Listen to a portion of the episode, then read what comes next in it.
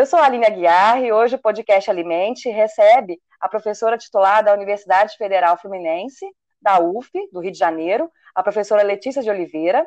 Ela é neurocientista, pesquisadora sênior da University College London, na Inglaterra, é cientista do nosso estado, da FAPERJ, e bolsista de produtividade do CNPq. É mãe de uma moça de 15 anos. Letícia estuda a interação da atenção e emoção com a neuroimagem no cérebro humano, aplicando a inteligência artificial na predição de transtornos psiquiátricos, muito importante na prática clínica.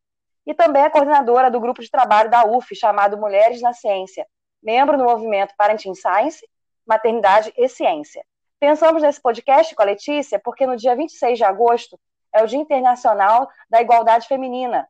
Então, nós temos aí uma pauta bastante interessante para falar sobre mulheres na ciência e a Letícia tem uma experiência boa para trocar ideia com a gente. Né, Letícia?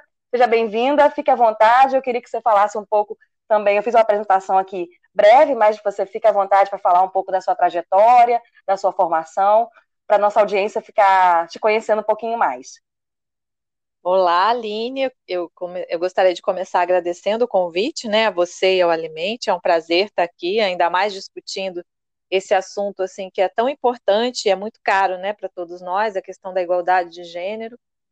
É, bom, então vou falar um pouquinho da minha trajetória, né? Obrigada aí pela apresentação. Eu, na verdade, é, um fato que eu queria comentar com vocês, muito marcante para mim, foi a participação de um, em um clube de ciências quando eu era adolescente ainda.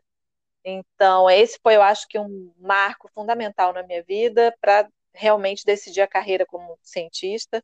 Nessa época ainda, quando eu era adolescente, eu participei da SBPC para jovens, né? A gente fazia expedições ao Pantanal. Nessa época, minha família morava em Mato Grosso do Sul. Então, era uma escola estadual, né, com poucos recursos, mas tinha um professor excelente, que até hoje é meu amigo, o Ivo Leite. E aí a gente fez esse, essa experiência do Clube de Ciências durante o meu ensino médio, né? Na época era segundo grau. Então foi uma experiência assim transformadora, né? Eu sempre gosto de comentar isso, porque acho que é uma coisa que estimula professores e alunos, né? Muito Aí depois bacana. disso eu fiz.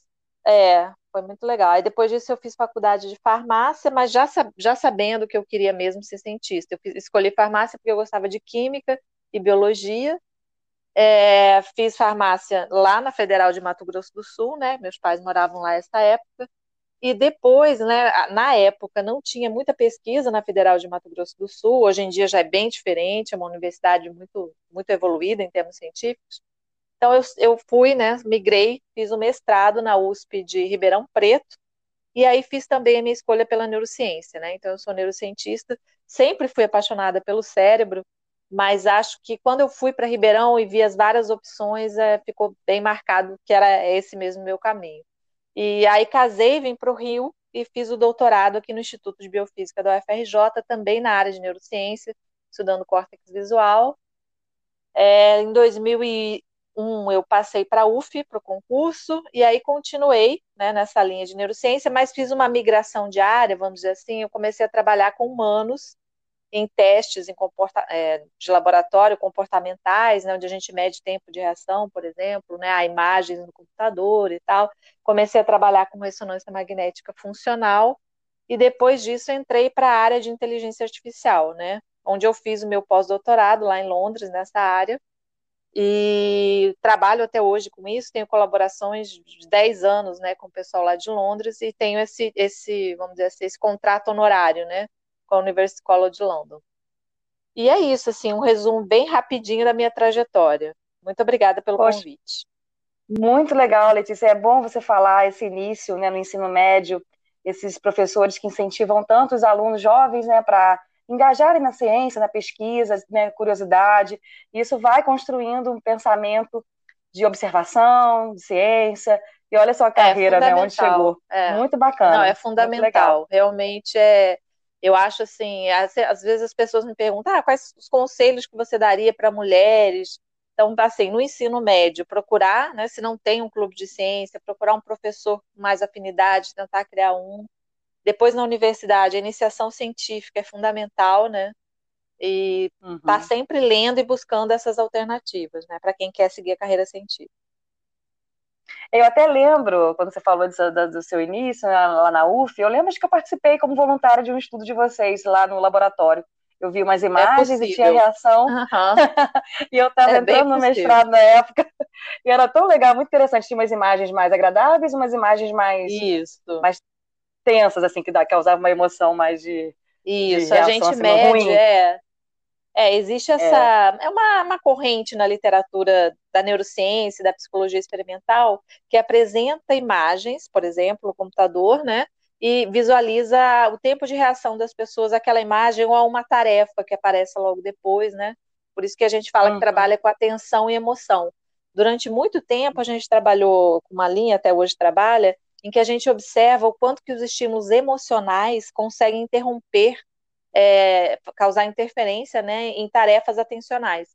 Então, mesmo que a pessoa esteja, né, o participante, muito engajado e motivado para fazer uma tarefa atencional, o estímulo emocional ele pode tirar o foco da atenção, né? Causar uma interferência, oh, dependendo do conteúdo dele.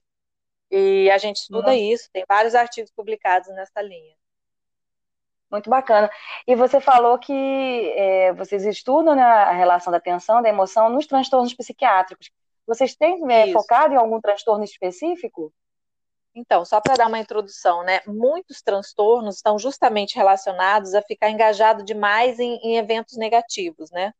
É aquela coisa de ficar encarcerado, não conseguir desligar de algum evento, por exemplo. Por isso que esse nosso trabalho ele é importante, né? É justamente entender é, o quanto que os estímulos emocionais eles podem engajar a atenção de maneira involuntária, até mesmo que a pessoa não queira é, prestar atenção naquilo, né? Então, os transtornos de uhum. ansiedade é, têm muito essa característica e nós estudamos, né, além das questões de ansiedade, a gente estuda é, um transtorno há muitos anos já, que é o transtorno do estresse pós-traumático, que é um uhum. transtorno que ocorre após um evento traumático, e ele tem essa característica, né? A pessoa fica reverberando o trauma de tempos em tempos, ela fica encarcerada naquele trauma.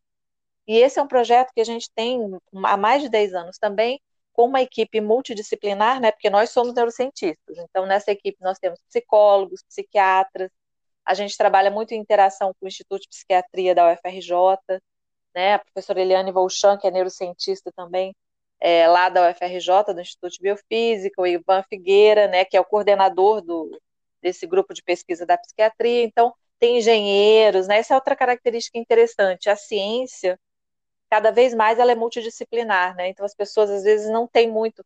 Como assim um engenheiro trabalhando com neurociência, transtorno mental, né? É super bem-vindo, né? Porque toda a parte de análise de dados, de programação de experimentos e tal, a gente precisa do apoio da engenharia. A própria parte de inteligência artificial, né? Tem muita Nossa, gente da imagina. computação, muita gente da computação que trabalha nessa área. Então a gente tem esse grupo trabalha há muitos anos já com transtorno de estresse pós-traumático, e eu tenho uma colaboração junto com o pessoal de Londres, com a professora Mary Phillips, que é lá da, de Pittsburgh, é, dos Estados Unidos, que trabalha, a gente tem alguns trabalhos também com transtorno bipolar. Então, eu te diria que seriam essas as principais patologias, né? principalmente o TEPT, transtorno de estresse pós-traumático, e o transtorno bipolar. Olha que bacana. E, assim, até coincide um pouco com o meu trabalho, né? Que eu trabalho com saúde mental com a professora Vilma há anos, né? Desde a minha iniciação uhum. científica, uma trajetória meio que semelhante Sim. à sua. Né? A gente começa desde novinha engajada na ciência. E na saúde mental a gente trabalha com dependência química e agora eu estou envolvida com transtorno alimentar. Que aí você falando ah, dessa representação, dessa, dessa, remoendo essa emoção, esse pensamento ruim, é o que se repete né, em todos os transtornos psiquiátricos. Acho muito ampliarem Isso. aí o leque de, de testagem. Vocês fazem essa abordagem com os pacientes dos ambulatórios lá da, da UFRJ? É, é, eles vão então, até a UF? A tem... Então, a gente tem é, tanto trabalho com o pessoal do ambulatório da UFRJ, quanto a gente testa também pessoas sem transtorno, mas com pontuação, pontuações altas, em escala de ansiedade ou de transtorno de estresse pós-traumático, né? O que seria uma amostra subclínica, digamos assim, eles não têm diagnóstico, mas, por exemplo, um estudante, só para dar um exemplo, sofreu um assalto, foi muito traumático, ele às vezes fica com uma pontuação alta é, nessa escala que a gente mede de estresse pós-traumático por muito tempo. Né? Às uhum. vezes até evolui para o diagnóstico mesmo. Então a gente estuda também essa, população que não tem o um diagnóstico ainda, mas tem pontuação alta nas escalas. Entendi, muito legal. E aí, como surgiu a, a seu envolvimento com Parenting Science, né? Essa, seu engajamento na defesa das mulheres cientistas? E eu venho acompanhando suas redes sociais, né? Muita, muito trabalho, divulgação, agora acho que até ampliou com a questão da, da pandemia, da do pandemia. isolamento social. Uhum. E aí, como é que foi isso, esse começo? Fala um pouquinho pra gente. Então, começou, na verdade, com a professora Eliane Volchan, né, lá da UFRJ, que foi minha orientadora de doutorado e a minha companheira de trabalho, tanto científico quanto na causa das mulheres, né? Ela começou a levantar essa discussão aqui no Brasil, na verdade, que ela foi bem pioneira. É, pelo menos na neurociência, com certeza, ela foi uma das pioneiras. E o que que acontece? Ela começou a observar que as mulheres, né, participavam um pouco das conferências plenas em, em congressos, né, é, não ocupavam muitos espaços de poder e decisão, né, nos vários níveis, tanto dentro da universidade quanto na CAPES, no CNPq, nas agências de fomento. E a gente começou a discutir isso internamente e ela começou a entrar numa literatura que se chama, que tem muita relação com a neurociência e com o que a gente faz no laboratório, que é a literatura de viés implícito e ameaça pelo estereótipo. O que, que é isso?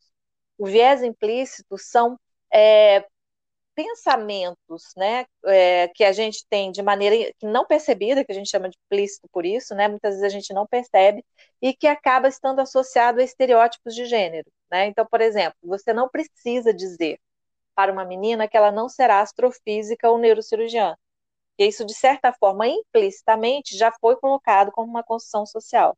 E tem muitos artigos com essa questão de viés implícito, essa construção dos estereótipos, né, e, e isso é considerado, né? A gente tem várias é, questões que explicam, né, a baixa representatividade das mulheres, por exemplo, nos espaços de poder, mas esse viés, esse viés implícito e esse, estereótipo de gênero é uma das questões que explica, né? Maternidade é outra, que depois a gente pode falar, a questão do assédio nos vários espaços, né? A divisão sexual do trabalho. As mulheres estão muito é, relacionadas a cuidados, né, e os homens mais com a parte tecnológica, então isso também tem uma implicação, uhum. e também faz parte da construção desses estereótipos, que podem ser explícitos, inclusive, né, mas a gente entrou mais nessa linha do viés implícito.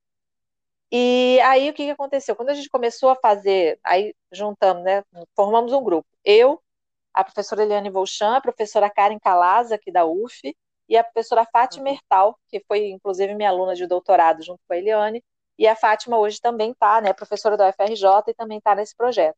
Então nós fizemos o projeto do viés implícito, que era um projeto onde a gente construiu uma apresentação mais ou menos padrão, com algumas variações, e começamos a fazer essas apresentações em escolas, em congressos, em vários locais. E aí eu fui convidada pelo movimento Parenting Science para fazer uma apresentação nos simpósios, né? Eles fizeram já dois simpósios. No primeiro simpósio já a gente foi recebeu esse convite para fazer a palestra. Eu fui até, o, até Porto Alegre, onde foi o simpósio, eu e a professora Karen Calazzo, fizemos uma, uma apresentação colocando, porque tem muita literatura né, sobre essa questão uhum. dos estereótipos e do viés. Lá no simpósio estava presente uma, uma funcionária da CAPES, que adorou a palestra. Uhum. E aí me chamou, uhum. me convidou para formar um grupo de trabalho na CAP sobre equidade de gênero. Oh, quando, bacana. bacana, né? Aí quando a UF soube disso, o pró-reitor na época, o professor Vitor Ferreira, ele falou, nossa, se você está na CAPES participando desse GT de equidade de gênero, vamos fazer um aqui na UF.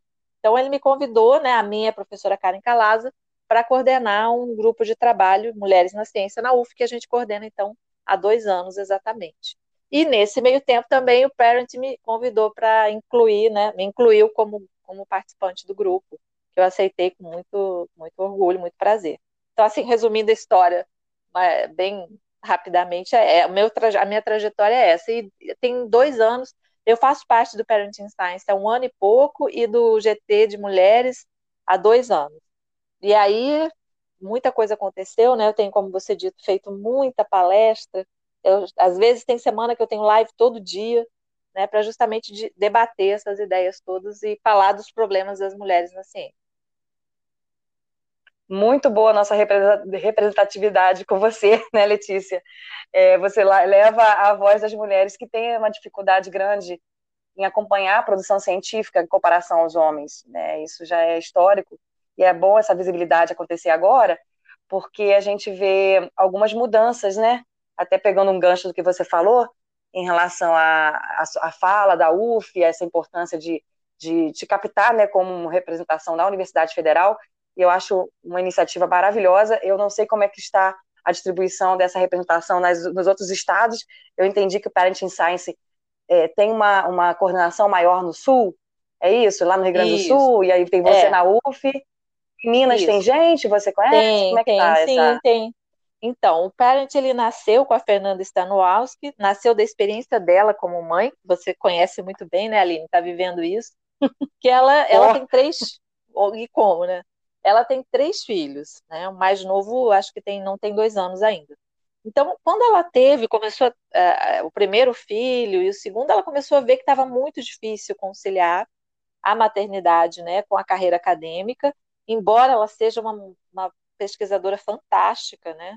Ela é muito competente, mas ela estava com muita dificuldade de conciliar e principalmente não estava sentindo apoio de nenhum lado, né? Nem na universidade, nem nas agências de fomento, etc. Então ela teve a ideia de fundar esse grupo em 2017 ou 2016, acho que foi 2016, na verdade. E, e, chamou algumas pessoas que ela conhecia. Então, é, muita gente do Parent é lá da, da, do Rio Grande do Sul, né?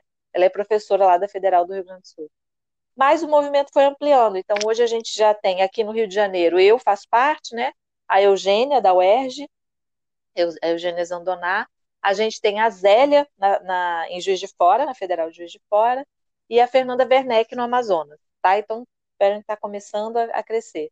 E ele lançou agora um programa de embaixadores que não que são representantes do Parent em vários estados. Está em fase de seleção dessas pessoas, né? Já foram feitas entrevistas e tal.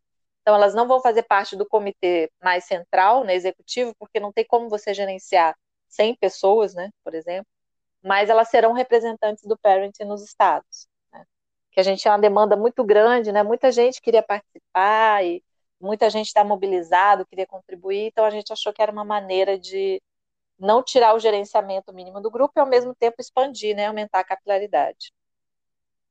Ó, oh, que bom, interessante, vou até consultar.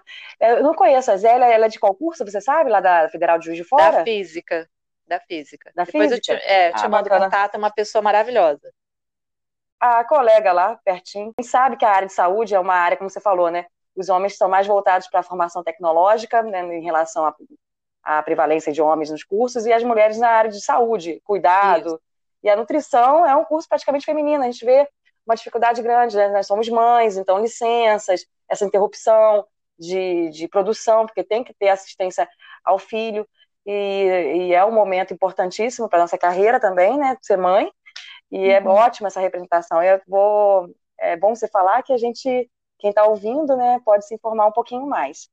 E a produção científica, o que, que vocês têm de notícia? Eu vi que é, o trabalho de vocês tem repercutido internacionalmente, né, editorial na Nature e na Science parabéns, né, pela, pela divulgação né, dessa repercussão é, da informação. Eu, uhum, eu só vou fazer uma introduçãozinha para quem está nos ouvindo, assim, que a pessoa pode perguntar quais são os principais problemas, né, das mulheres na ciência, porque você bem colocou, né, mas tem muita mulher, por exemplo, na área de saúde, então na área de saúde a gente não tem problema.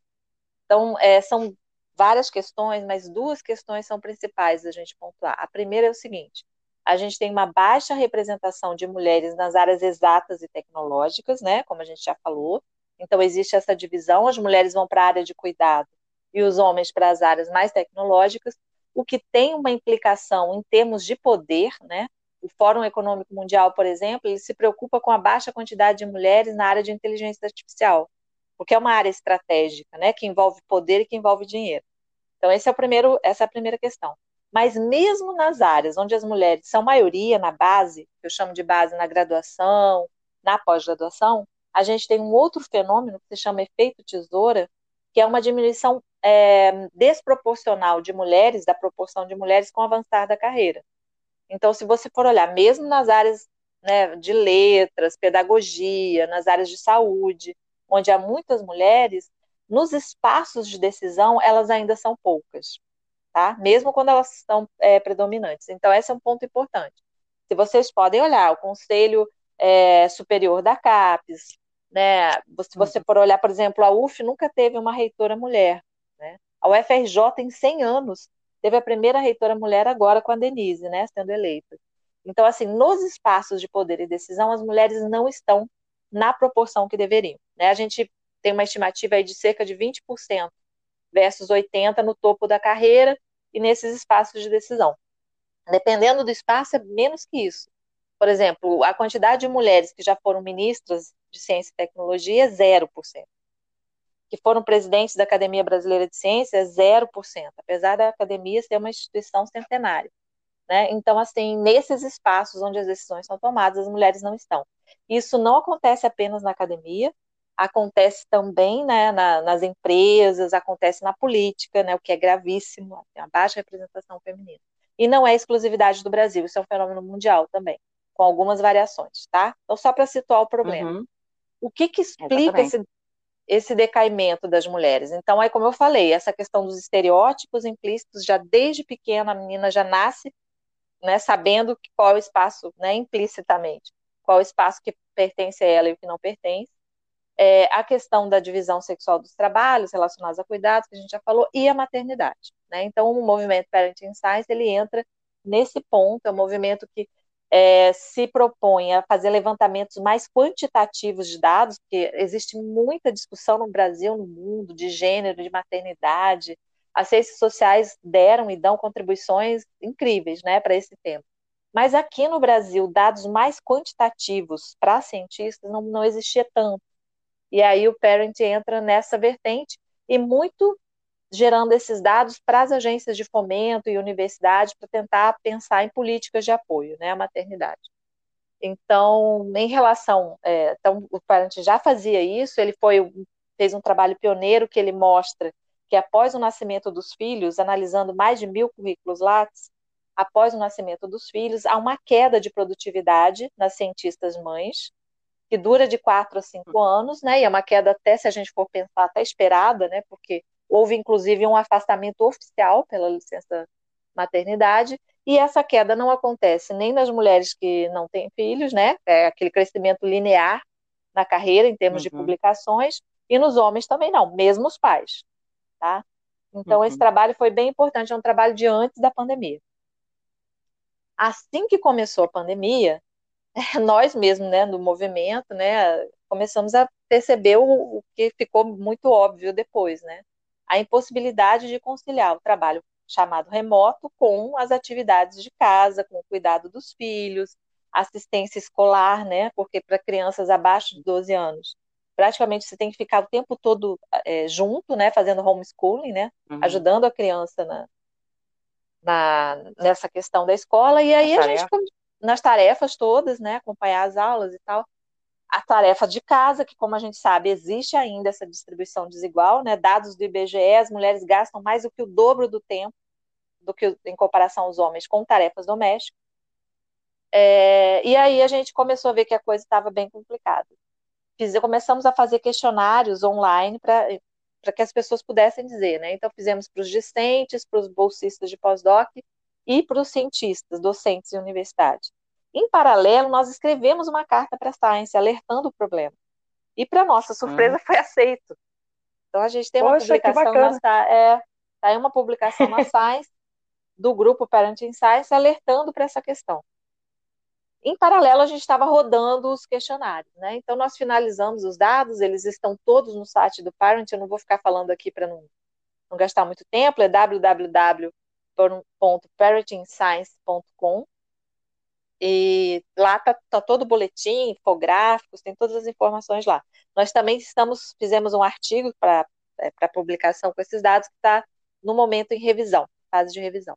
Basicamente, o que a gente viu, assim, nos discentes de pós-graduação, muita dificuldade de conciliar o trabalho remoto e muito marcado pela parentalidade. Então, assim, as, os pais com muito impacto, né? Isso nos pós-graduandos. Mas as mães, apenas 11% das mães é, pós-graduandas estavam conseguindo trabalhar de maneira remota da mesma maneira como trabalhavam antes, né? Com alguma produção.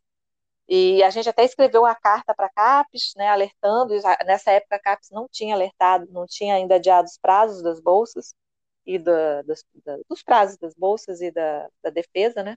Logo depois ela, ela adiou, a gente não sabe se a nossa carta teve algum efeito, porque nós nunca recebemos resposta, mas é, acho que ajudou a pressionar, né? E nos docentes, oh, ótimo. É, e nos docentes a gente fez a, a seguinte pergunta: quantos estão conseguindo submeter os artigos como planejado? Isso porque. Ah, eu tô até, eu tô até é, pensando tá no Lattes né? aqui. É, é então. que estava digitando uma queda fenomenal. Exatamente. Então, e, e, editoras de revistas, assim, lá por abril, mais ou menos, começaram a dizer: olha, as mulheres pararam de submeter artigos. Onde estão as mulheres? Né? Uns três ou quatro editores de revistas internacionais. E oh, aí começaram a, essa, é, essa identificação. Uhum.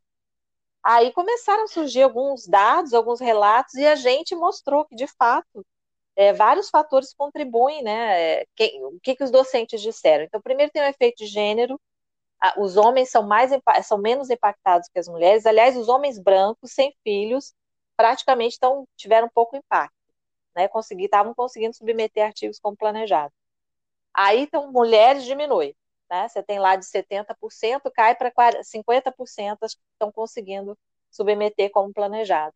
E aí, se você vai olhar a idade dos filhos, aquelas que têm filhos até 12 anos estão com muita dificuldade, né? É crescente, assim, a gente fez uma escadinha.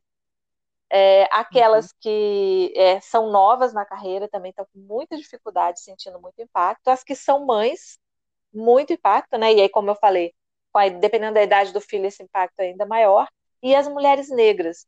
O resultado das mulheres negras foi bem interessante. Elas, independente de terem filhos ou não, estão muito impactadas, né? O que mostra também a presença de um racismo estrutural que a gente tem discutido bastante também, né, no movimento do, do Parenting Science, mesmo no GT de mulheres aqui da UF, essa questão do racismo, né? Então as mulheres negras são muito impactadas. Então eu não vou ficar assim falando muito dos dados, mas basicamente a gente fez um mapeamento assim dos principais fatores que tem impactado, e a gente está muito preocupado porque se já existia essa diferença antes da pandemia, né, já era uma diferença importante, muito gritante. Segundo o Fórum Econômico Mundial, né, em alguns aspectos, a gente ia demorar 200 anos para conseguir igualdade de gênero. Imagina após a pandemia, né? Então a gente está bem preocupado e está alertando em relação a isso. É, o que você falou é bem interessante, é, essa esse alerta para os órgãos de fomento, instituições, para a situação da mulher. E a questão do homem, o branco, e sem filho, sem família, ele até está tendo no momento da pandemia uma vantagem, porque ele fica isolado em casa, não, né, não sai de casa, em home office, e aí ele consegue dar conta de muita coisa que às vezes a gente saindo para o trabalho, né, envolvido com aulas, com outras demandas que a universidade traz, que não faz, não permite a gente se concentrar e produzir adequadamente né, um artigo de qualidade para submeter. E aí Exatamente. eles têm essa vantagem, né? E a Exatamente. gente entra para casa no isolamento assumindo as atividades domésticas e de cuidado com o filho. E quando tem um tempo para escrever, não dá para se concentrar como se deveria fazer. Então tem Exatamente. essa divergência aí. Né? E uma coisa importante, e... fala, de... hum. Não, pode completar. Não, era só que eu ia comentar que a maternidade, né, muitas pessoas colocam como uma escolha individual mas ela não é de fato, né? Ela não é uma escolha individual, ela é uma escolha, escolha da sociedade. Se a gente quiser continuar existindo, nós temos que ter filhos, né? E, uhum. se, e aí a gente tem que arrumar uma maneira, né? E eu, a gente sempre gosta de falar no parent que o problema não é a maternidade ou a paternidade, o problema é a falta de apoio, né? A essa atividade humana que é necessária e que é coletiva, não é individual, né? Então, essa mudança de perspectiva que eu acho que é muito importante para a gente conseguir emplacar essas políticas de apoio. E essas políticas de apoio, muito interessante o trabalho do, do Parent, que ele faz um, um movimento né, de, em eventos, ter a possibilidade da mãe. Eu não vou a vários eventos, porque eu fico assim, eu não posso colocar uma babá, por exemplo, para eu viajar e levar meu filho, deixar muitos dias com ela, às vezes um, um evento que é mais distante, que tenha que viajar. Então, se o evento já disponibilizar um espaço que ele possa ficar lá sob cuidado de monitoria, dentro do espaço do evento, é maravilhoso. Eu vejo o movimento que vocês fazem incentivando isso em congressos, né, em eventos maiores. E também eu vejo que tem algumas universidades, é a UF, já que você é, coordena o grupo de trabalho, é, já fez alguma mudança nos editais, considerando esse tempo da mulher em relação à maternidade, né? para contagem de, de, pontuação, de produção. E você é. vê mais em algumas outras, outras universidades, lá na UFJF, por enquanto, não tem essa alteração, não. É, não identifiquei então, isso. A gente tem, é, a UF, é bom destacar, né, ela foi pioneira, né, foi a primeira universidade no Brasil a incluir é, alguma política de, de maternidade em seus editais. Ela fez isso no edital PIBIC, então aquelas mulheres que haviam sido mães né, no período de avaliação do currículo recebiam uma pontuação adicional. Foi muito importante, né? A gente tem a UFPEL, a Unipampa, várias outras universidades agora, ainda são poucas, mas a gente já tem outras universidades aderindo a esse movimento, né? E algumas agências de fomento. Então, isso é importante destacar, né? Eu sou assessora científica na FAPERJ. Então, a gente levou essa ideia lá para a FAPERJ e temos uma diretora científica, a primeira diretora científica da FAPERJ, que é a professora Eliette, e ela acatou muito bem, né? Foi muito receptiva a ideia, e a gente tem o jovem cientista do nosso estado e o cientista do nosso estado, que são os editais mais concorridos da FAPERJ, levam em conta a, a maternidade na sua avaliação, né? Então, tem uma extensão de avaliação do currículo para aquelas que foram mães. Então, se o currículo é analisado, sei lá, de 2015 a 2020, mas se você foi mãe nesse período, você vai ter um ano a mais de avaliação do currículo, né? Uma tentativa de compensar essa diminuição de produtividade, que acho que até ainda é tímida perto do problema, mas pelo menos já é uma, uma sinalização bem importante, né? Então, a gente tem o Instituto Nossa, Serra... Muito bom. É, o Instituto Serra Pileira, na verdade, em termos de instituições, de agência de fomento, desculpa, o Instituto Serra Pileira foi pioneiro. Foi o primeiro edital no Brasil mesmo, assim, a incluir a maternidade. É, depois veio a UF nas universidades e a FAPERG.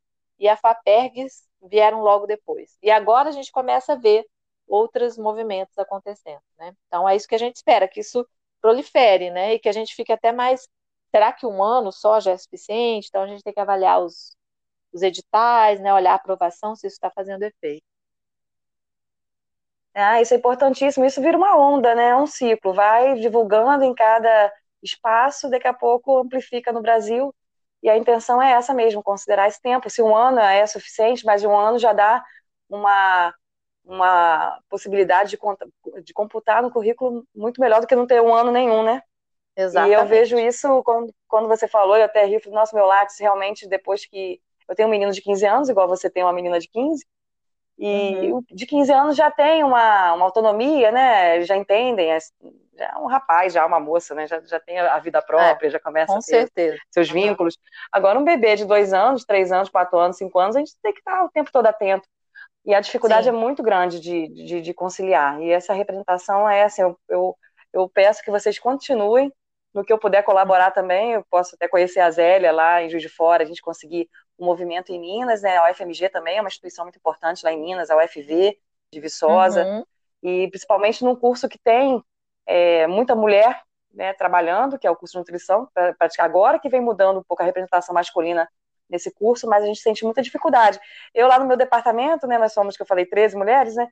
Nossa, acho que a maioria tem filho pequeno, uma sequência de várias mães, né, assim, é, num momento curto de tempo. Isso impacta, né, tanto também para a universidade, a gente pode falar em questão de número, né, a universidade também vive de financiamento de acordo com a sua produção científica, então é interesse da universidade fazer esse apoio às mulheres também. Isso é uma, vamos reverberar essa informação, né, cada vez divulgar mais e que essa onda de, de apoio ela se prolifere. E ter, quem sabe, a gente ouve a questão da pandemia, né, a pandemia está uma situação complicadíssima no Brasil, né?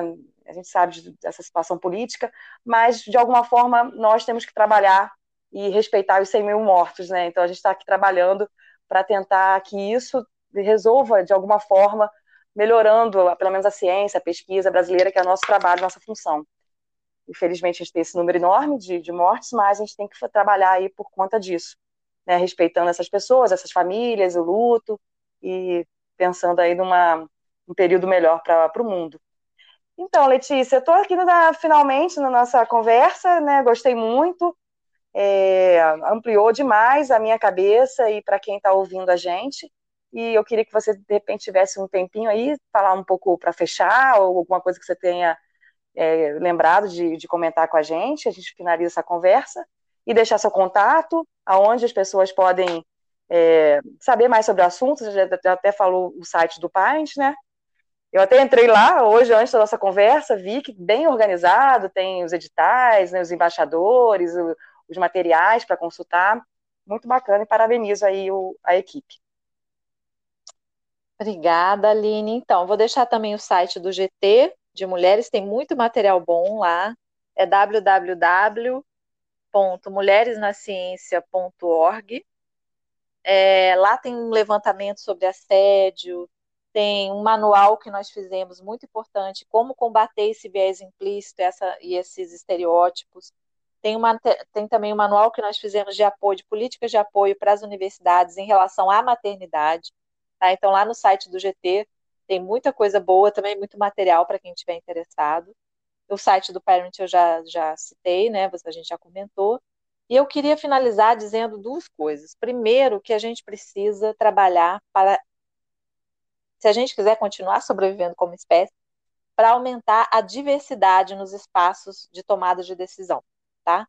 Porque por mais que homens brancos, ditos cis, né, normativos, sejam boas pessoas, eles não nos representam, porque uma série de coisas eles não vivenciaram na sua própria vida, né? Então, a sensibilidade ela é um pouco dependente também da, das próprias vivências, né? Então, já existem trabalhos na literatura mostrando que a diversidade ela não só é justa, né? Se a gente for pensar, nós somos mulheres e negros, por exemplo, metade da população do Brasil. É, é, por uma questão de justiça já seria suficiente, mas além disso, é por uma questão de eficiência. Então, vários artigos já mostram que a ciência ela é melhor, ela é melhor feita, as perguntas são melhores elaboradas, os resultados são melhores interpretados se você tiver uma equipe diversa. Né? Não é à toa que você já deve ter ouvido falar que várias empresas estão aumentando a diversidade nos espaços de comando, porque isso traz lucro, isso traz melhores soluções, né? Nem precisa ir longe. Se você tem pessoas com vivências diferentes e que pensam diferentes, quando você tem um problema, é mais gente para achar a solução. Se tiver todo mundo pensando mais ou menos igual, com as mesmas vivências, a fórmula é sempre a mesma, né? Então, uhum. isso tem sido muito visto, e eu acho que é muito importante a gente, a gente aderir a esse conceito. Para que a gente sobreviva como espécie, nós precisamos pensar na diversidade nos vários espaços, não só na academia e na ciência, em vários espaços, né? Nós vivemos uma sociedade excludente. Na ciência, por exemplo, só 3% das, das orientadoras de pós-graduação são mulheres negras. Só 7% são bolsistas de produtividade, né? São mulheres negras. Então, é um apartheid. É um número absurdo, totalmente indecente, né? E nós precisamos trabalhar isso. Então, eu acho que esse é um ponto que eu queria deixar muito claro. O segundo ponto é que às vezes me perguntam, ah, o que, que a gente faz, né? Como a gente sobrevive, né? Sendo mãe, que é também uma questão de diversidade, ou tendo alguma deficiência, ou sendo negro, né, LGBT, como que, como que a gente faz? E eu sempre falo, rede de colaboração. A gente precisa quebrar um paradigma que existe na sociedade e na ciência de que é a competição que nos leva a melhores resultados, né? É, aí vem a nossa contribuição da neurociência. Isso não é bem verdade. Né? Nós somos uma espécie cooperativa que depende visceralmente um do outro para conseguir sobreviver. Coloca qualquer um de, de nós numa savana africana. Qual é a chance de sobrevivência como indivíduo? Nenhuma, praticamente. Nenhuma. Né? Não temos garras, não temos dentes afiados, não somos velozes, não somos fortes, mas nós temos uma coisa muito importante, que é a capacidade de trabalhar em grupo, de estabelecer parcerias, né, de fazer, de cooperar. E isso é fundamental. Então, é outro ponto de, de, de, de inflexão aí que a gente tem que mudar. Nós precisamos trabalhar em rede.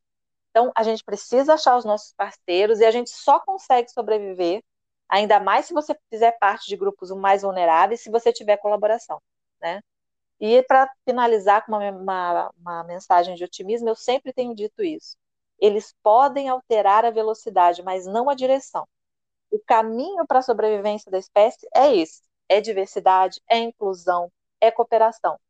Né? qualquer outro caminho divergente desse, eu estou muito convencida disso, é, é, é inviável, né? vai tornar a nossa espécie inviável. Então, a gente está na direção certa, vai ter, vão ter fatores e momentos políticos que nos atrasam, né? mudam a nossa velocidade, mas não mudam a nossa direção. Tá bom? Muito obrigada pela oportunidade de falar aqui hoje com vocês. Ô, Letícia, muito bom seu fechamento. Acho que a cooperação é a nossa, nossa evolução. É, eu sempre sou a favor de cooperação, acho que é isso que todo mundo tem que pensar. Nada de competição, essa fase de competição, sei lá, ficou no século passado, né? Eu acho que mais para a Idade Média, quando tinha competição, assim, para conseguir conquistar alguma coisa. Mas agora, para a evolução, é, é cooperação. Maravilhoso sua participação, adorei, Letícia muito prazer em te reencontrar, mesmo virtualmente, né? A gente se uhum. encontrava na UF ali, né? Na pós-graduação, e, enfim, mas ficou muito bacana e agradeço demais a sua contribuição no Alimente. Um beijo para os seus filhotes. Ah, para sua filha também. Um beijo. Tá bom, Tchau. obrigada. Esse foi o nosso podcast Alimente com a professora Letícia de Oliveira. Alimente nossa ideia, alimente nutrição e ciência.